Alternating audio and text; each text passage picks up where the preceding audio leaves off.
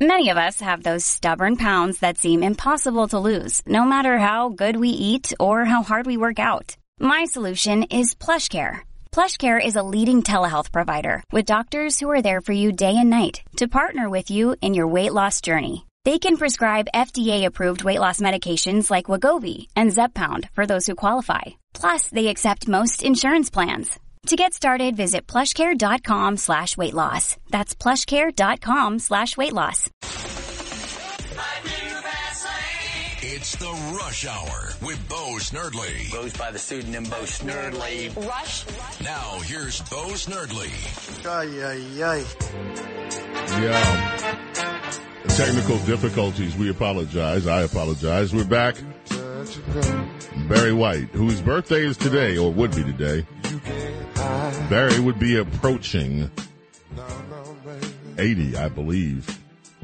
When you give it up, A one in a million voice. it's only enough to get On WABC Talk Radio 77, speaking of one in a million. How, how old, Kev? 78. 78. Like I said, approaching 80.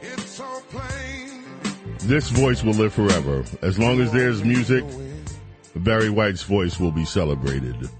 I'm willing to play whatever you say. We have with us another one in a million. This is a man who I know.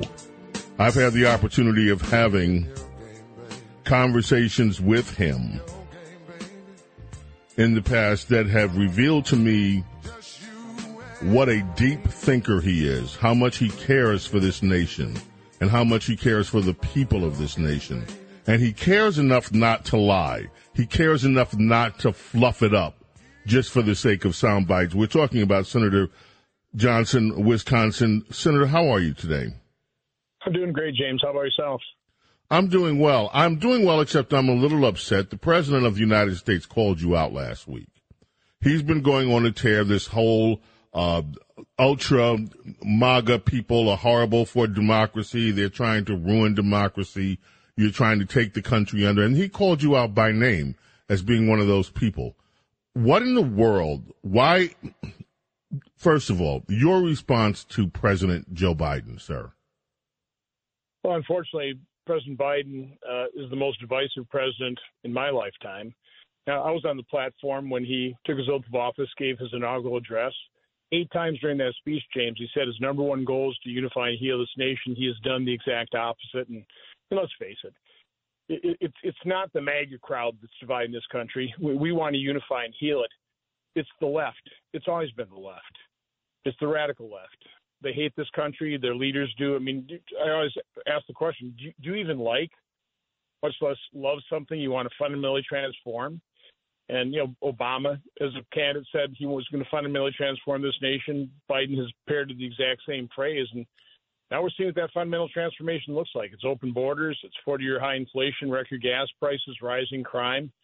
It's it's a it's a it's a horror show of uh, left-wing governance, left-wing policies is basically destroying this country. They're fundamentally destroying this country is what they're doing. So, you know, yeah, I mean, all they have is lies. I mean, they, they can't talk about their record. It's a disaster. So all Come they on. do in campaigns is, is lie and smear, assassinate characters, and engage in the politics personal destruction. That's all they got. The Vice President of the United States, Kamala Harris, says that our border. She was on uh, one of the Sunday shows, the uh, uh, Todd Meet the Press, which used to be a well-respected Sunday show. Uh, she said that the borders of the United States are secure, and this is in spite of the fact that right now we are on pace to have a historic number of illegal crossings into this country. If the numbers hold up, we may be looking at over six million 6.4 million illegal entries into this country, which would be the largest number of illegal immigrants crossing crossing into the United States in America's history. She says the borders of, are secure. Are the borders secure, Senator? No, obviously not. They are they are as detached from reality as they are from the truth. I've, I've challenged uh, Secretary Mayorkas on this in hearings. You know, you know, this is a crisis, and, and you know, can you at least admit it's a problem? No, Senator, it's it's a challenge. Um, so for for them, the solution is more efficient processing and dispersion of people entering this country illegally.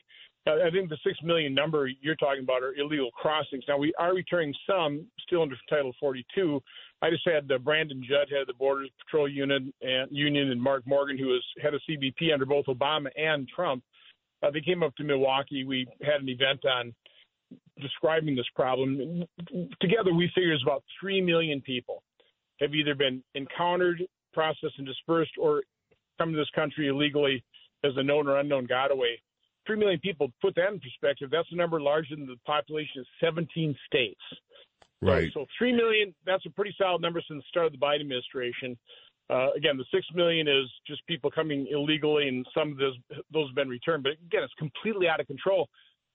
And what has also happened with an open border is it's been this flood of deadly drugs. That, that's how we primarily experienced in Wisconsin. But as a result of the deadly drugs, every every state's a border state, and I think it's pretty interesting when you listen to these big city mayors just screaming when they're dealing with not even a day's worth of flow, James. Right. They're averaging about 7,000 people per day coming to this country illegally. 7,000 people being encountered a day. And, you know, they a couple busloads and, and the mayors of New York and, and D.C. and Chicago are just screaming about how they can't handle it. Well, go down the southwest border and try and handle it. Exactly. Now, Senator, the attacks on you, of course, have been nonstop ever since you. This has been one of the years that I have never seen attacks, and I'm talking scurrilous attacks. One of the things that you are being accused of, and I'd like you to respond, and I'd like every senior citizen in our listening area to please pay attention to this. And then if you have senior friends across the country, please let them know the truth. It has been said that you want to destroy Social Security. Now we hear this. We've heard this every election cycle since the 1970s about Republicans. But you in particular, they're going after saying that you have a plan to destroy Social Security. So I'll ask you up front, Senator Johnson, why do you want to destroy Social Security and hurt the old people in America? I don't. I want to save it and Medicare. Uh, no, th- th- this is. I mean, it's absurd on its face. I mean, James, just ask yourself. I want your listeners to ask yourself: What elected official has ever said they want to cut or end Social Security? I mean, d- d- n- nobody would ever say that. Uh, no, I want to say what I am talking about, though, is the greatest threat to Social Security and Medicare is our completely out of control, massive deficit spending and our growing debt. Uh, Social Security Trust Fund runs out in the year 2035. Are we going to have the funds to plus up those benefits to what we promised seniors? That's the question on the table. That's what we're trying to uh, you know, make sure that we have funds available. But when when when, when we're 30.8 trillion dollars in debt, when you take a look at the average interest rate that we paid on our debt, the previous the three last decades of the last century was 5.4 percent. If we return to that pretty reasonable interest rate, we've been holding interest rates artificially low to accommodate all this deficit spending. That would add 1.2 trillion dollars to our interest expense per year, which would have to be paid up front if we don't want to default on our debt and cause interest rates to rise even higher. So, no, collectively, most people in Washington D.C. are just whistling by the graveyard. Uh, I'm just like you said. I'm, I'm honest. I tell people the truth. This is unsustainable. And if you're concerned about Social Security, as I am, if you want to save Social Security, you have to look at this massive deficit spending and reduce it and stop growing our debt at such a rapid rate. So how would you reduce the spending? And this, how would you try to tell people how you plan to save Social Security? What do we have to do to save it in practical all, terms? Yeah, first of all, you have to understand the number one component of saving it is to grow our economy. We've just experienced under Democrats, under their disastrous policies, two quarters of negative growth. Right? You know, probably got on track to have a third uh, quarter of negative growth. Also, you've got to stop and reduce inflation. You know, James, do you realize that a dollar that seniors held at the start of the Biden administration is now worth only 88.3 cents? Mm-hmm. That is that is crushing everybody, but it's particularly crushing seniors on a fixed income. So I mean, again, Democrats can lie about me, and they will lie about me because they got they have nothing else they can talk about. But they are the ones. Their policies are hurting seniors to the greatest extent, and they're the ones that threaten Social Security to far greater extent because of all this massive deficit spending, which, by the way, is also sparking inflation. So Right. again, it's it's Democrats that are harming the seniors, not me. I, I want to save Social Security for seniors, but you have to, in order to save save them, if you want to solve a problem, you have to first admit you have one. And Democrats won't will never admit this, and they'll continue to lie about it. Okay, I want to turn your attention because you have been part of trying to get the truth out about COVID. And I just want to ask you a few questions about COVID. Senator, I think that COVID is the worst scandal in human history, period, bar none, because of the massive misinformation that the media has willingly played along with. Number one, we still don't know the origins of COVID. Uh, We don't know, in fact, whether this was intentionally set upon the world by China. Some think in retaliation to them losing a trade war with Donald Trump. But for certain, we don't know whether this came from Wuhan intentionally, whether it was an accident, and if it was intentional, or even if it was accidental, what should be the accountability from China? Number two, we were told that certain drugs that cost pennies on the dollar didn't work. We were told hydroxychloroquine didn't work. We were told that uh, that ivermectin didn't work. There are studies now that point to, and these are peer-reviewed studies that say that's that information was wrong. That both of those work. We were told that remdesivir was a cure. There are now lawsuits springing up in certain quarters that say no, that was the wrong approach. But then we were told that the vaccines were, you know, they were fast tracked, they were safe. Uh, 538 guy, uh, Nate, what's his name, Silver, said one of the stories that he thinks that should have gotten press was that did not was the fact that the vaccines were potentially delayed in order to give Joe Biden an edge in the last election. He says that ought to be looked into. Other people say the entire matter of the vaccine should be looked into because there are side effects and there are abnormalities with the number of people dying in young age groups. We're also told that toddlers have to take this vaccine. In some cases, they're being urged and mandated to, when in fact there is a 0.01% of fatalities among infants. Uh, then we're told by the mainstream press that if you happen to be one of the frontline doctors, that you've been, you, you, your practice doesn't matter. You can be thrown off social media for stating your belief. So there's been a lot of censoring of information. That's just the tip of the iceberg. If we follow the money, we don't know who has gotten wealthy besides some of the people and some of the drug companies have become billionaires, but we haven't followed the full custody of the money. For instance, Kathy Hochul in New York, just uh, for, she uh, was given $300,000 in a donation.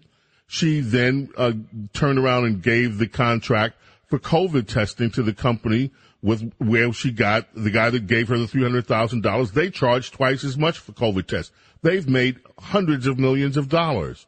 There are all kind. What happened to all the PPP money? How much of it was misspent? We could go on and on. Do you think we will? Number one, do you agree that this is a huge scandal? This entire COVID business, and do you think we will ever get to the truth of the pandemic?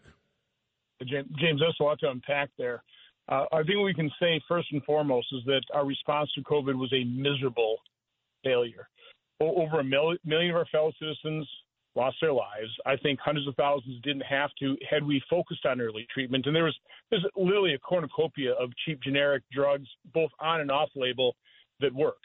Uh, but the only thing our federal health agencies uh, focused on were the very expensive patentable drugs, starting with Paxlovid at 500 bucks. Doesn't seem to be working all that well. But I mean, the shutdowns were a awful. Was a, they were a miserable failure. Uh, the, the human toll, the economic devastation of those, uh, what we've done to our children. You know, 1.9 million Swedish school children went to school, no masks. Not one of them died. The, the teachers actually had a lower infection rate you know, the fact that uh, Biden got out here in July of 2021 and, and uh, told what I think was the 2021 lie of the year. If you were, you know, it was a pandemic of the unvaccinated. If you got vaccinated, you wouldn't get infected, you wouldn't transmit, uh, you wouldn't get sick, you wouldn't die. And it was a lie. And we knew it was, I knew it was a lie back then. Most people, you know, most thinking doctors knew that it was a lie as well. So no, it's been a miserable failure. You know, Bobby Kennedy just wrote a letter to liberals. Uh, in that in that letter, he said that there's about a 3.98 trillion dollar transfer of wealth from the middle class to the big tech social media giants. So now, there, yes, our response to COVID was a miserable failure. We should have focused on early treatment. Hundreds of thousands of people would be alive today had we done that. We wouldn't have had the trillions and trillions of dollars of economic devastation, the human toll from that. Um, yeah, it's it's one of the reasons I decided to run, James, because nobody else was advocating for the vaccine injured either. Uh, if, if, if I do survive this, I, I would be chairman of the permanent subcommittee investigation. You can bet I'll be focusing a fair amount of time and attention on on who's accountable for this miserably failed response. How can people help you? We've got 30 seconds left. How can people help your campaign if they're interested, Senator? Ron Johnson for Senate.com. They've already spent $65 million lying about me, smearing me, assassinating my character. Ron Johnson for Senate.com. I'm going to need a lot of help. And if you live in Wisconsin, vote for me and get a lot more people to vote for me. I'm running against a radical leftist hiding in sheep's clothing. Ron Johnson, Senator, thank you so much. You tell the truth. We appreciate you. In this audience, we know you and we love you. Thank you, Senator. Thanks for what you do. Take care. Senator Ron Johnson, WABC's James Golden, a.k.a. Snerdley. We're going to do rapid phones when we get back. Don't go away.